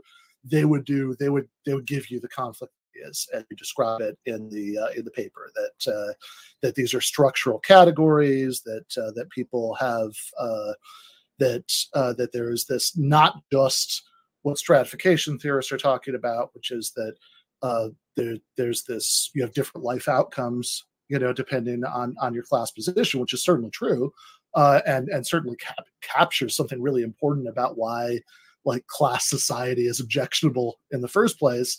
Uh, mm-hmm. but um, but if you're a conflict theorist, uh, that's that's not what you think class is. You, you think class is is that uh, whether you're in the structural position of being a worker or a capitalist or I don't know maybe some intermediary layer, and that uh, and uh, that uh, that that workers as a as a class are dominated by capitalists as a class. Uh, that that there's exploitation, that this uh, that this gives workers a collective interest in in being a collective political agent, you know, to bring about change. That's what they give you if they if you ask them right? Well, you know, what is class? But then sometimes I find, I think a lot of people, without quite realizing it, oftentimes when they're they're talking about maybe specific questions about class, they sort of slip into something that sounds a lot more like stratification theory because just it's it's so incredibly common in you know the social sciences and and and among like political discourse outside of the left even that it's it's very like i think i, I don't know i mean i'm just thinking about a discussion that I had recently on another podcast about um, what the you know like people argue about this category, the PMC, the professional managerial class, and what that means yeah. and how it relates to being in the workplace.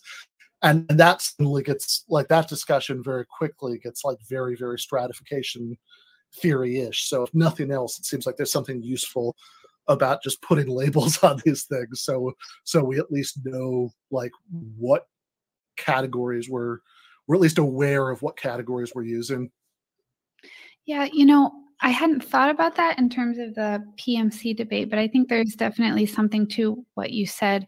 Um, I, I want to kind of go back to the first set of things that you said, which is that depending on how you think about class, it's going to matter to you differently. So if you mm-hmm. just think that class is lifestyles or a certain set of cultural attitudes or even morals, right? Maybe that's how some people describe the PMC. Um, the significance of that is going to be very different than if you think that the class structure gives some these people a certain kind of leverage over others or vis-a-vis their employer and the way that this has um, usually been cashed out like normatively like when we say what's wrong with capitalist society is that um, people who think in terms of stratification theory think the problem is inequality. And they think that we're talking about relative advantage or disadvantage. So, this is like most of the privilege discourse. Yeah. Like, this is mm-hmm. um, people have unjustified advantages, arbitrary disadvantages, um, but it has a long history in the way liberals think about inequality. Um, what we want to do is get rid of the morally arbitrary inequalities, but other ar- arbitraries might be justified and acceptable. So that's what we debate whether or not inequality is justified. When it comes to class, it's like the other view, class conflict theory, you're talking about domination, which means that the problem is that class exists at all. That's a pretty different orientation towards the kind of injustice that we are all discussing. And the second thing that you said is that the reason that like normative framing is important is that there is this really interesting thing that happens that I think you're exactly right, where you talk to so called radicals, people on the left, and then you seem to kind of all be in agreement that there's class conflict. And then you start to realize that you're not in agreement. And I've about like the nature of the problem or the, the the nature of the beast of the thing that you're talking about, the structural issue with class. And I just want to say that I think this is a really profound thing to try to attack, which is what I try to do with this paper, um, because this was most of my experience in graduate school. Like you read people who seem to kind of take for granted, like the things Marx says about capitalism. You know, they read volume mm-hmm. one of Capital, various other writings, and they're like, yes, this seems true. You know, basically there's a there's a class of workers and there's a class of capitalists, and they seem antagonistic. And then they repeat this, and then they keep saying things like, but this can't explain. This can't explain. We need to go beyond this. This is too simple. This can't explain.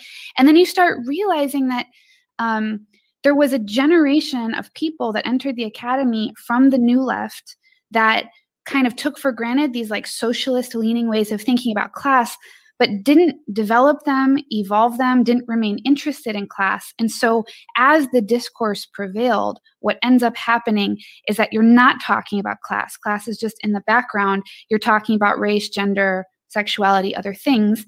And then because you haven't taken a look at the concept you're actually mobilizing um, you end up relying on a stratification theory of class anyway, because for some reason that didn't get developed. And realizing that there's a substantive problem with that is actually probably one of the most difficult things about getting um, into these debates because people seem to agree that there is a class structure. Um, but they don't mobilize any relevant idea of class that would lead you to think that class is actually playing a role in their analysis of the world. And so then kind of getting behind that awkward wait, you said you agree with Marx, but you, you don't agree with Marx. That's like a something I'm kind of trying to hope to clear the air on. Yeah, that makes a lot of sense to me. I mean, I think that um I mean, actually, I, th- I think in a weird way, like you know, when I think back to um, discussions that I would have with like academic friends that were long, you know, like basically longer than like six years ago, because uh, there was this weird thing that happened in, in 2015 or so when uh, uh, a very good thing, you know, but that, uh, that a lot of people who had been sort of like not very political or or or, or sort of vaguely liberal or whatever, uh, who uh, you know, who moved, you know, moved to the left, maybe joined say every that like good things, you know. But like like what I think about a lot of conversations, in some cases with some of the same people, you know, from from before that, uh, they would often um, have a very easy time seeing because this is part of mainstream liberal discourse uh, mm-hmm. that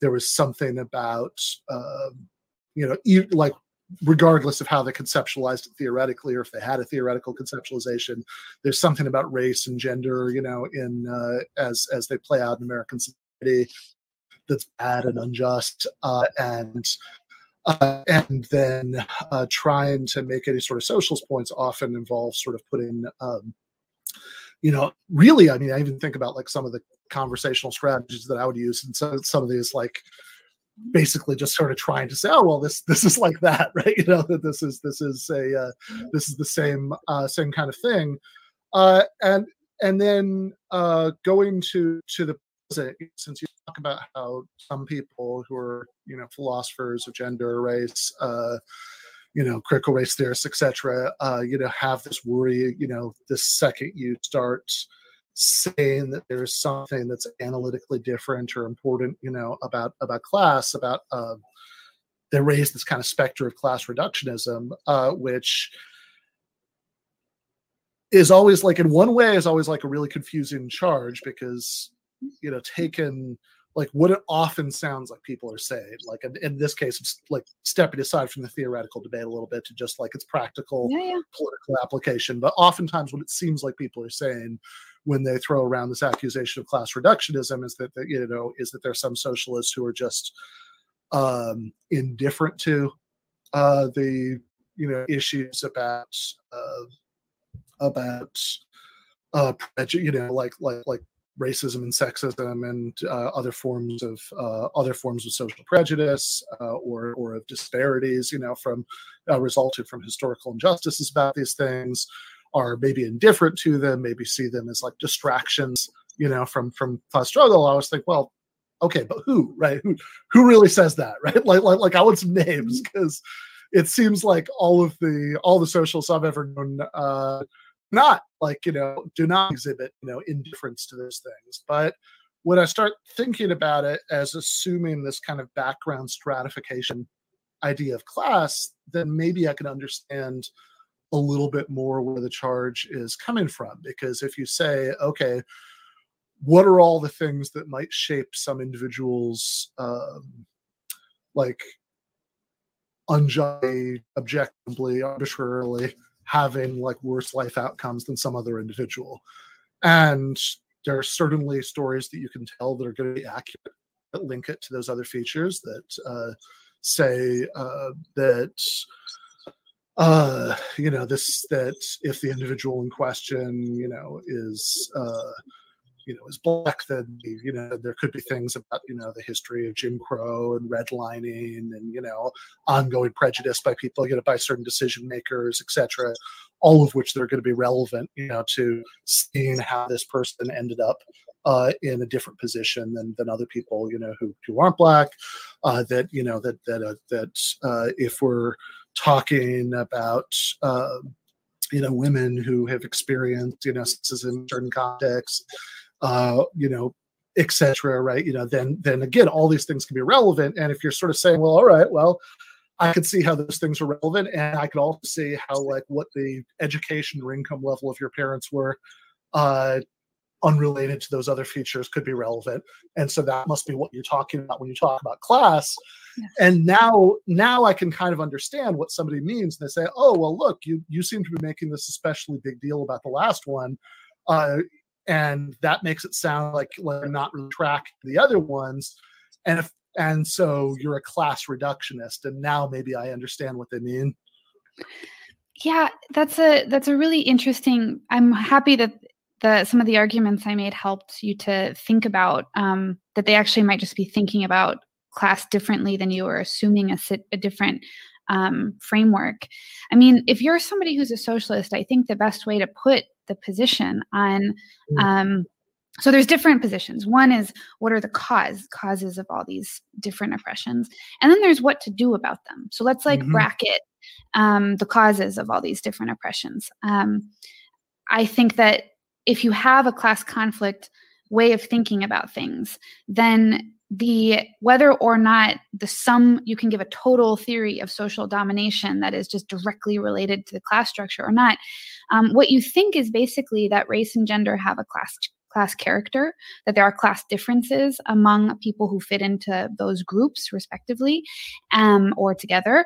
And you also think that you have to go through the class structure in, in order to create more social equality. And socialists have usually adopted a position that's um, you know the experience of going through the class structure usually changes a lot of like people's biases prejudices um, you know kind of brings to the fore commonalities that weren't there before um, different norms emerge like and if you're organizing your workplace like solidarity and contrast to competition and socialists have usually said that that is um, an important transformative um, goal, but it's also mm. a part of the solution to a particular problem, which is that the class structure creates inequality. Um, it creates differential kinds of inequality across it. So people vary by skill level. People get thrown in and in a, thrown out of work. They have to find new jobs in different kinds of industries. They have to relocate. There's a way in which you know the class structure creates heterogeneity and the task for socialists is to organize people who are already very different and to try to get them to see that they have something in common and to start to um, think about common or even universal goals and interests, aspirations, values. Um, and if you see that that's the problem, that you have to go through that that uh, set of obstacles or challenge those constraints, as opposed to like going around them and addressing things separately, then this problem of class reductionism doesn't really make any sense because it, you're you're talking about a transformative social process that has to happen to relieve inequality period. Um, but if you have a stratification theory of class that means that um, you know the common thing to say is well racism and sexism they affect people across the class structure. It's not just poor people or working people that experience these things. It's equally bad all the time um, and then your social your strategy for challenging those things is going to be kind of heterogeneous and piecemeal and addressing one group and one constituency and not another. And then it takes on the character of more like interest group politics than um, a transformational politics. And so i do think that like what is in the background in a lot of these debates is um, genuinely different ways of perceiving the problem. And when we talk about um, class reductionism i just think that's a slur that's evolved to like slander the left since 2015 like the emergent and nascent but weak social democratic left that has gotten itself more of a platform. Um, i think it's ironic and people should think critically about how that emerged right when bernie started to run. Um, and you know think about what work that is doing to cloud to like create more fog um, because what it really exists are not class reductionists it's disagreements about how to solve the problem and different perceptions mm-hmm. of what the problem is and if you stop people calling people names like reductionist for just one second and try to understand like this is maybe mm-hmm. being a little more polemical try to understand yeah. you, what you think the problem is and what they think the problem is and why your perceptions of that problem differ then i think we'd make a little more more progress here that's my take on it yeah, no, I mean, completely agree with that. I think that, um, I mean, sort of like a lot of what's being tracked, you know, like we use the word oppression a lot in these discussions, which is, uh, I, I think, a little bit of a slippery word because uh, it's uh because it, it it does it's it's it's really hard to um, I mean, maybe this is just lack of creativity on my part, you know, and, and, and there is like a and there is like a really like tight and useful way of defining that that I, I don't know, but like it, it's often hard to it's often hard to um to sort of see what that means, except that like someone is being treated in some way that is in some way unjust. Like like that that that's that kind of seems like what oppression means in in practice uh, which and then uh, and then people attach that to to terms um, you know like race and gender in ways that i think oftentimes uh, there's there's a you know there's a slippage because uh, not because of course these things aren't extremely relevant to to like diagnosing where different life outcomes can come from and in, in some cases they definitely are. But uh, because it's often unclear what the the target is. I mean, you talked about like different approaches to solving problem, but sometimes those different approaches coming from come from just having a different idea of what problem there is to solve in the different place. So, uh, is the is the problem, for example, that um, you know, due to America's apartheid history, um, you know, black people are disproportionately likely to you know have uh, you know, to, to sit at the bottom, you know, economic position uh, as, as post white people. But is the problem that anybody's sitting at that position? Uh, in mm-hmm. which case, uh, politics based on solidarity, you know, between everybody in that position to, to try to transform society would make sense, or is the problem that the wrong people are sitting in that position? That that that what a just outcome would look like would be if you know if every you know if every class of society and every social strata, you know, within within classes even was had exactly the correct proportions of members of every race and gender and sexuality and all that stuff because depending on which one of those you see as the problem to be solved you're going to end up with very different solutions. Yeah and this is a really complicated thing to point to get across. I mean i'll just if i can just kind of muse a little bit on like why yeah, this is so confusing. I mean so um, you know, I was just listening to uh, Adolph Reed and Walter Benn Michaels were talking about disparities, and um, they've been writing about this in the past couple of years. And I'll admit in that in the first place, I just didn't it didn't see their point. I didn't understand mm-hmm.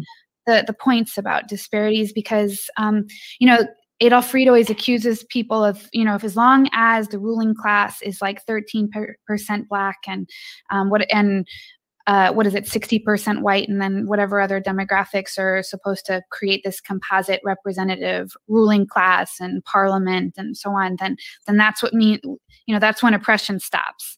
Um, and I always just thought he was really oversimplifying things. Um, like I just thought you know, I don't think anyone wants that. Like, that's not what people are after. That's not their professed goals. Um, I think people really want a more radical form of equality. People are aware that representation is insufficient.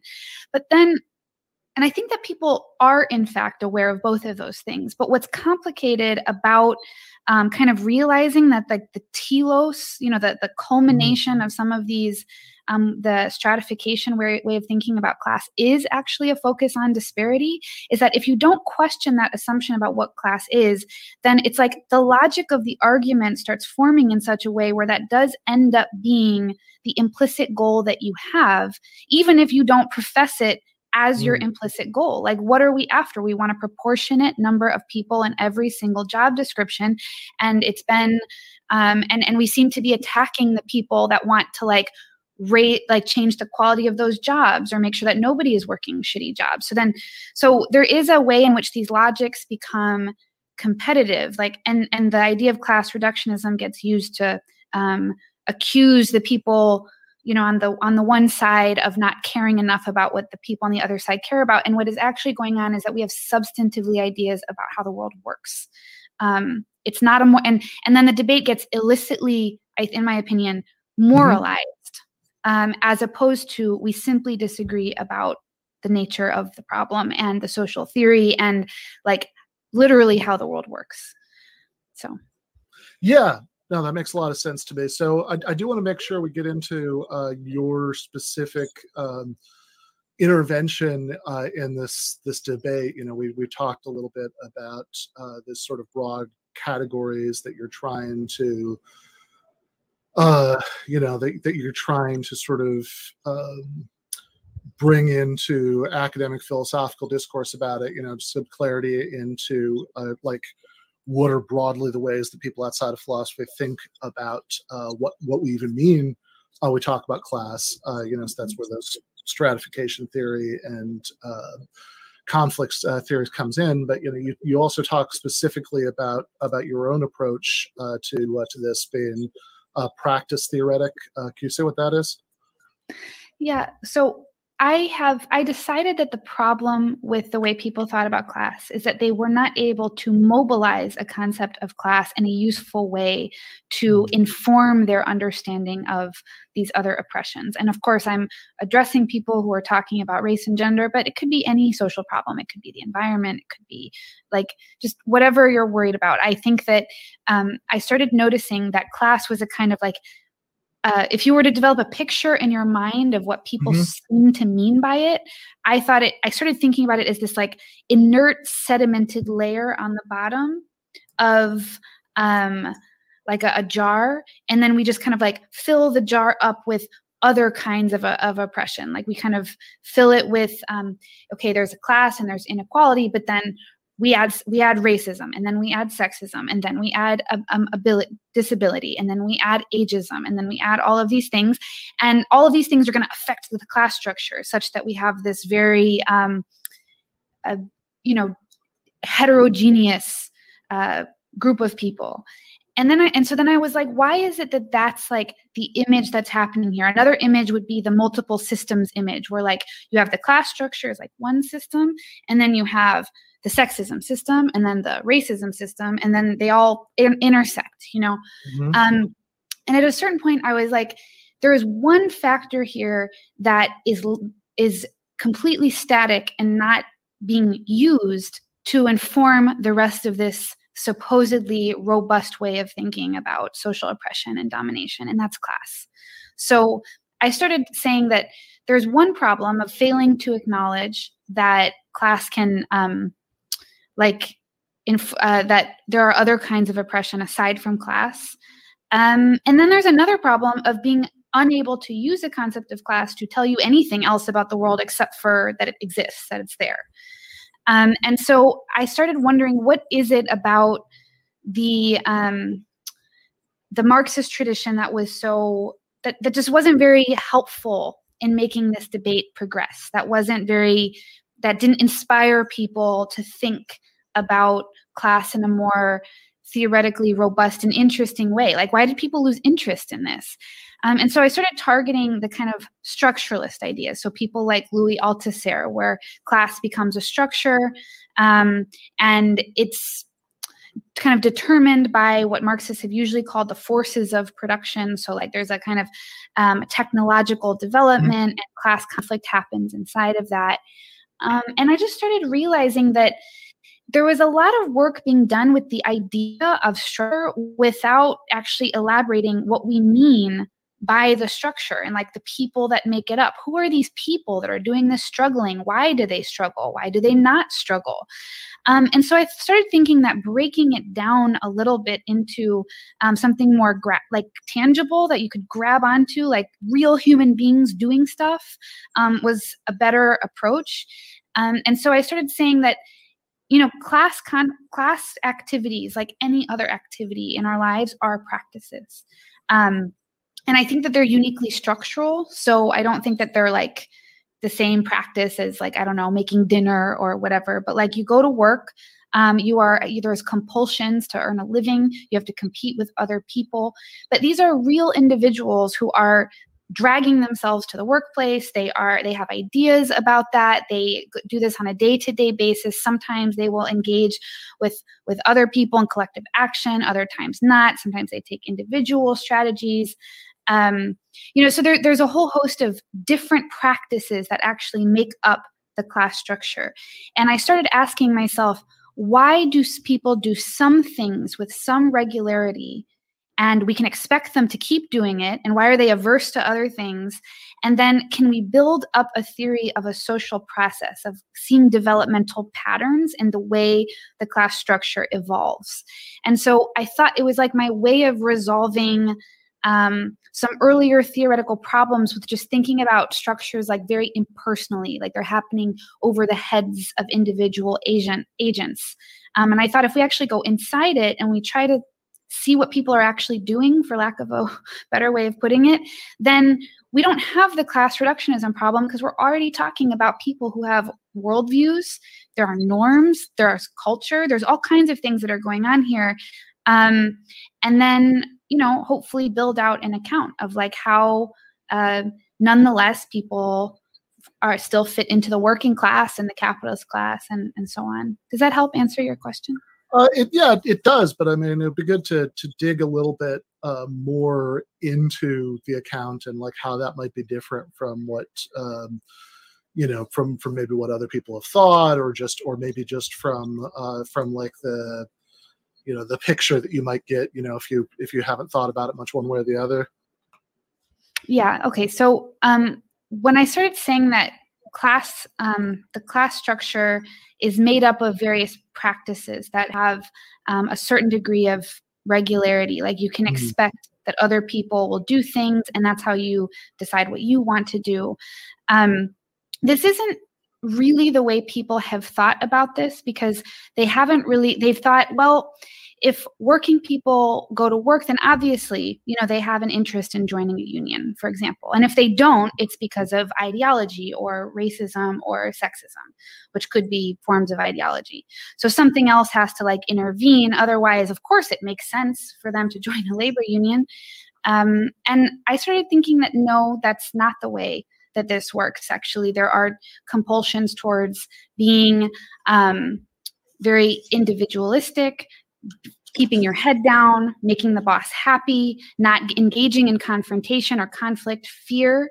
Um, and I also started realizing that there's also norms involved here, you know, what people learn to expect from their boss and from their other employees and from themselves is very like, you know, laden with ideas like merit um, and what do I deserve given that I'm working very hard. And um, the the class structure produces a set of constraints that people who have all of this going on have to respond to Um, and so I think what I've brought into the paper, if for the ideologically inclined, is a sort of political Marxist take on the way that the class structure evolves. So I talk about individuals or groups who respond to the competitive strengths of capitalism, um, and they respond to those constraints in very robust ways, either as individuals or collectively, and they have um, norms that they use to kind of understand whether or not they're successful, what they deserve, what they don't deserve, what other people deserve or don't deserve.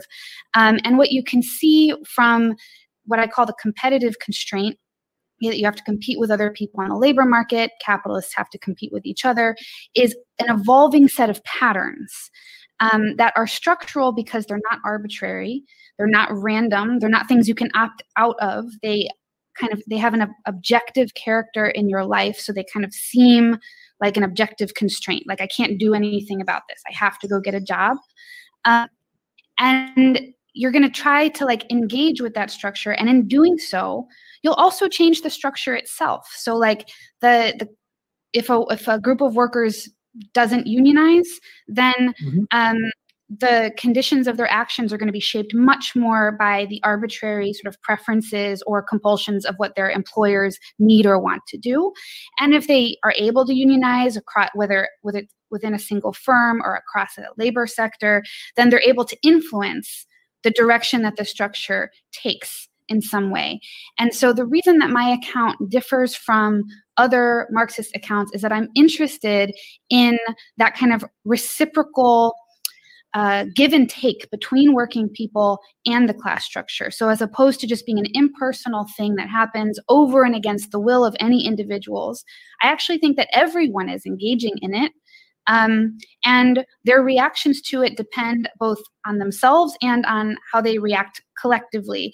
And that is going to have really different outcomes. So, like in Germany, where I live, you'll have um, whole labor union, like sectors of industry are organized and they can organize as one sector of industry. In Sweden, they can organize like across the entire economy with massive collective bargaining agreements. And in the US, you're lucky if you can get a collective agreement with one firm. These are the products of past attempts to engage with these constraints that were more or less successful.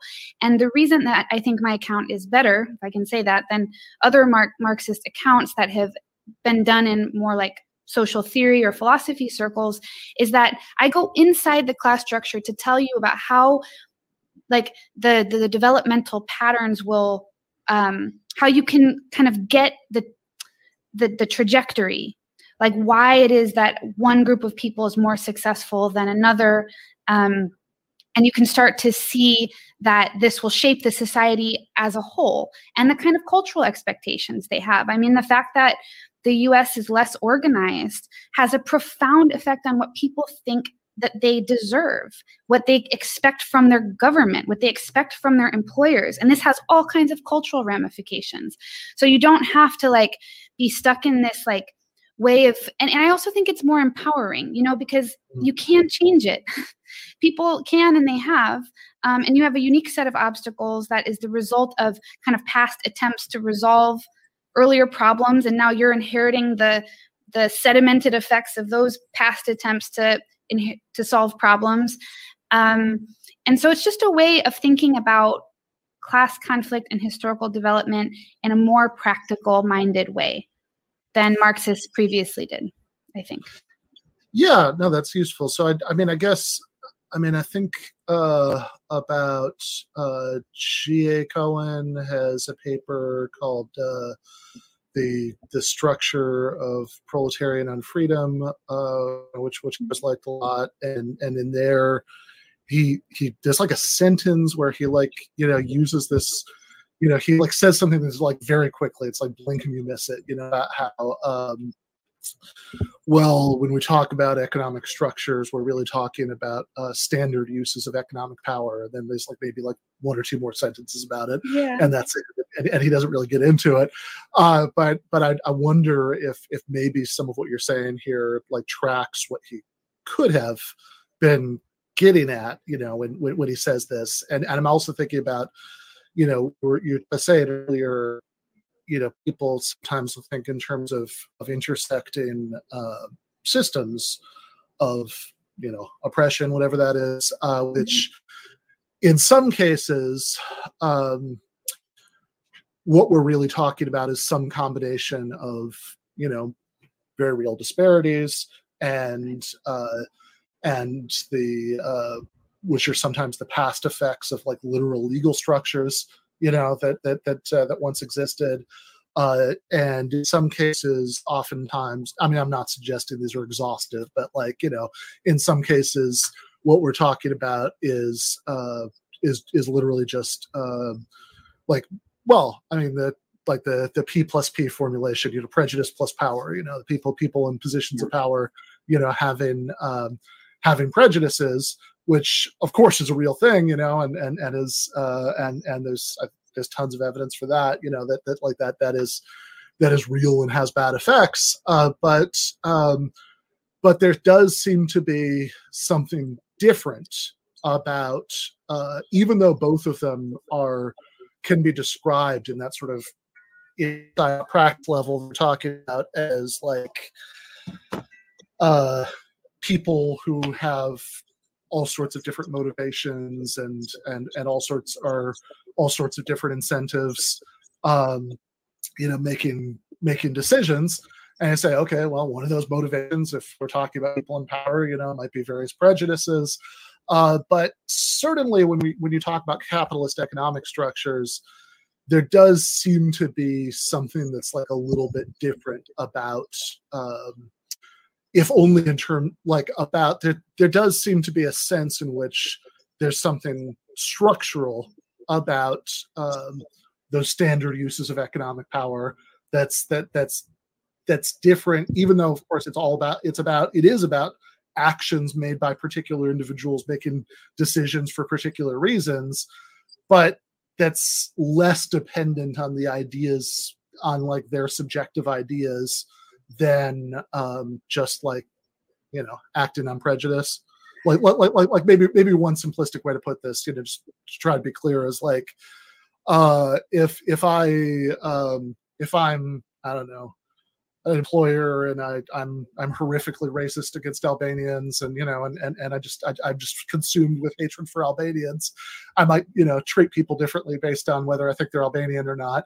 But uh, but if I like in fact many employers do sincerely don't believe in the existence of classes and think that we're all just free agents contracting with each other, that's not really going to impact uh, my economic decision making as it pertains to people who, who work for me. you know, know here's, um, it does. I think it raises a, a point that um, I'm going to cite David Calnitsky um, for right now because he put it this way in a paper that I read recently, um, where he argued that class is a structure dependent concept. Um, mm And other way, other like prejudice is a belief dependent concept. And so the problem is that these when we talk about these things like they are the same, we are committing what philosophers call a category mistake. We are talking about different things um, in an in a pro- two different things in a way mm. that makes them seem congruous when they are not. Um, and the the problem with thinking about um, like the, the way you were describing prejudice and power and whether or not employers will like make decisions that are bigoted or not um, first of all i think there's a great deal of historical contingency and it depends a lot a great deal on what your the place and time that you're talking about mm. but i think if you want to get an idea of like how um, like prejudice or bigotry will affect the development of the capitalist class structure that the thing that you have to keep in mind is that people will have to adapt to it. They have to adapt to the competitive constraint. So you don't let's like take race and gender off the table mm-hmm. just because those are more controversial. Let's talk about like religion. So mm-hmm. there are um, beliefs that you would think in various religions are not compatible with capitalist development. But lo and behold, they become compatible with capitalist development. The Protestant faith in the United States is like the biggest example of how religious faith just ac- adapts to the class structure and then rationalizes and continues to behave as though that's not a primary influence on themselves or even you know bringing capitalism in to the whole way the ideology works um, so people say okay like for example evangelicals are very traditional. This is a form of traditional morality. My claim would be, would be that um, what is old becomes new again. So in contrast to the way that like marx used to say all that is solid melts into the into air. I think that's true but a wet, better way of putting it is that the things that are old become new again. So tradition isn't what was pre-capitalist and traditional anymore. It's a form of ideology that calls on tradition in a way that is distinctively modern capitalist and new. So things don't just go away with capitalism. This is the mistake that liberals make. Liberals think that because capitalism is, you know, neutral, it's identity blind, it doesn't matter, that these kinds of conflicts that that capitalism will dissolve it. And I think um, socialists have often been optimistic about that too. Um, and I think that's worth, you know, reinterrogating because it's obviously the case that some forms of oppression identity nationality religion they remain salient. But i think that what people need to understand about the the deep compulsions that capitalism um, brings upon us all is that we have to accommodate it. We have to adapt to it, adjust to it, make it work. Basically, if we hate it, we have to make it work. And then, um, and sometimes this happens consciously, sometimes it's unconsciously, sometimes it happens you don't even realize you're doing it, and you're rationalizing it anyway. Um, this so I think that there's not a good reason to say that all belief dependent constructs are going to be um, vulnerable to adaptation and change within the class structure in that same way because the competitive constraint and the compulsions that people have to do what they need to do under capitalism are very strong. And that's why capitalism can tolerate a great deal of bigotry and prejudice and not care about it. Or if it wants to, capital individual capitalists can also challenge it they can also say okay no more of this, this is getting in the way politically um, but it's hard to develop like a meta theory of this because um, you, you know like so much historical variability and geographical uh, variation and so on and so forth. Um, but i think that if people understood that like capitalism is something that like has that kind of strong um, those imperatives that it universalizes in the sense that it makes us all tend to those imperatives in our distinct ways then you're going to have a much more practical way of thinking about huh so that's why racism isn't the same in 2021 as it was in 1960. Weird. Like, you know, that that's going to be um, the, the changes in the distribution of the class structure, the changes in the way that we relate to one another, they have changed, and therefore so has this ideology. Um, and I do think that I do think it is an ideology, but yeah. Yeah. So I, I mean, I guess part of um, like you said the view and maybe we can kind of wrap up on this, but like the view that you're trying to, um, you know, push back against, you know, said in, in your original example that, um, well, if somebody is, you know, worker, it's obviously going to be in their interest to, you know, to join a union, and and if they don't, that's that's just some like ideology blinding them to uh, to to their interests uh, and and you want to get away from that a little bit. Say no, like, you know, people have uh, people have tons of different uh, motives uh, that that could could be operative at, at any given time. Um, you know, some of them are the sorts of things that are naturally described as ideology. Some of them are are like in some short term or or or really like particular you know, contexts seem pretty rational, right? You know, like like like I don't. Um, I think I'd be better off, you know, making an accommodation for myself, you know, in in this uh, in this circumstance. Uh, but you you do obviously still think uh, that there is a a strong sense in which everybody who experiences class domination has a collective interest in overcoming that domination. And I think some things we've already said kind of like show how those two can be squared, but maybe like in the last couple of minutes, just like a little bit more explicitly. Can you speak to that? Yeah. So the the thing that I am sort of trying to work out um, is I'm trying to make sense of some disillusionment that people have had in the past and I think currently have with class politics. So earlier generations of Marxists thought that basically class solidarity was something even if it was difficult and even if they knew very well that they had to work very hard to organize people in their workplaces um, these uh, earlier generations were confident and optimistic about the, pro- the progression of that process. They thought that people would increasingly show solidarity with one another, and um, I don't I don't want to undersell the accomplishments of the the labor movement, but it's also obviously after 50 years of neoliberal retrenchment, we see that um, especially in the United States, there's a real hesitancy on the part of workers to fight. And in fact, there was a whole generation of people that were like, hmm, workers, like, they're pretty conservative, aren't they? Like, um, maybe they're not they don't have the revolutionary capacities that we we hoped maybe they're too you know ideologically in, indoctrinated or interpellated in althusser's language or um, maybe they're just uh, consumeristic and you know they have their homes in the sub their prefab homes in the suburbs and they they don't have any interest in more radical politics anymore and therefore the working class is not the agent of change. Um, and also people just seem averse to doing this. So this way of thinking the class conflict way of thinking is outdated.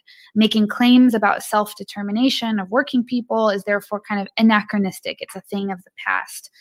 Um, and i argue that this sort of sells the whole problem pretty short because just because there isn't an automatic affinity among workers of any race, any gender.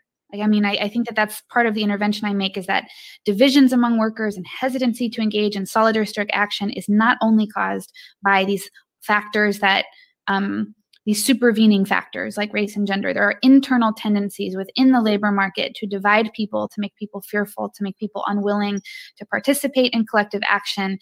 Um, so if we take that as the starting point, that actually it's not the case that people will automatically engage in solidarity. Does that mean that there's not a good reason to do it? And I think the answer is no. I, I think that there is a good reason to do it. Um, I think that the reason is exactly the same as it always has been. We're just less optimistic about it now. And I think that the reason is that working people are collectively and jointly vulnerable to the arbitrary power of employers in the way that um, is pretty distinct for a social group. So, um, if you think about the way that capitalist production is constantly changing that as you know bob brenner always says that you can there the primary imperatives are to compete for market shares and then move from line to line of you know move production sites move to different industries make different investments if you can't retain the rate of profitability that you need. Um, this the kind of effect that that kind of dynamic and competitive system has on people who literally depend on that th- those very people who are making those decisions for their livelihood. Um, that's what i call labor market dependency. This is a form of vulnerability that cannot be re- cannot be understood in an individual way. It has to be understood by the vulnerability of the class because the only way that you can rectify any part of that is through collective action. Your your response to your own vulnerability, like how that's going to work out for you, depends on how you respond with other people. That is not something that other social classes have to do. It is something that workers have to do. And because these people the capitalist class have this arbitrary power over their lives, I think you can call it a, a claim to self-determination. To say you you can't just move my plant. You can't just fire people who have built their whole lives around. You know, I'm from Illinois. We have like Caterpillar and mm-hmm. you know these uh, plants where people work. And now you just have these little like poor communities. We call them river people now because they just live there. You can't do that to people. You can't just fire people and then they build their whole communities up around these areas and then you just get rid of them like they're garbage. That's a lack of self determination that people don't have. And it's something that people are affected by differentially depending on skill level, geography, um, demographics. But the only way that you can challenge that is as a whole, which is why um, places like Sweden and Germany have stronger um, worker protections because they have a higher aggregate level of collective bargaining on the part of labor. That is a really good place to uh, to end. I think uh, that's that's a, I think the the perfect note in terms of uh, of bringing it uh, back back around to uh, to the the the sort of most important you know political uh, takeaways of all this. Uh, so uh, so yeah, uh, thank you, uh, thank you so much, uh, uh, Lillian Chikerchia. Yeah, Chicherkia. Thanks. Chicherkia, Chicherkia. I will get it right. Uh, for the first of what I hope uh, are uh, are are many appearances, so I can keep practicing the uh, the surname. Uh, so Great. thank you so much. Yeah, thanks, Ben. All right, that was Lillian Cherkia, uh, I think, but uh, was a, was a great interview. Uh, really, uh, really excited about um, you know discovering uh, Lillian uh, as a uh, as a guest. Uh, not that she hasn't you know been on other shows and whatnot. You know, isn't a co-host of a show, but my discovery of her as a uh, as as a guest for this show, uh, I'm really excited about. I really do hope that she comes back many times. Uh, I think she's the best new to this show uh, guest in, in a while. So uh, that was really that was a really good interview. Uh, Cale and I are going to have lots of thoughts about that in uh, the uh, in the post game. Um, so that is uh, going to start in uh, just a couple minutes. Uh, patrons uh, should already have the link. If you didn't get the email, some I had somebody tell me that he wasn't getting the email, but just go to patreon.com and you know you, you should see it there. Um, and uh, we are, you know, we were going to do uh, a little bit of uh, James Lindsay seeing Marxists under the bed uh, during the uh, during the main show, uh, but we ran out of time for that, so maybe we'll get to that in the uh, in the post game. Uh, we're also obviously going to talk about that great interview uh, that we uh, that we just watched, um, and uh, we are. Uh, uh, we're also going to talk a little bit about uh, right wing populism and uh, and uh, update on Charlie Kirk. So I hope that we get to all that in in the hour that we have left for the post game. But we're going to get to as much of it as possible. Um, we'll see people see people there. Don't forget to to hit like and subscribe and become a Patreon if you possibly can. Uh, Cale, do you have something you want to throw in? No, that sounds good. You should come and watch us. We're gonna talk about like Cohen and and uh, Ellen Meiksins Woods and uh, and Brenner, Chibber, Shaikh, Botwinick. If you know what I'm talking about, then maybe you don't need to watch it. But I'm guessing a lot of you probably do need to watch this. So we're gonna get into all the all the best all the best friends on the left. yeah, I only know about about half of what he's talking about, so uh, I'm excited for it. Uh, so uh, we will uh, we'll see everybody there in just a minute. Left is best. Left is best. Good night.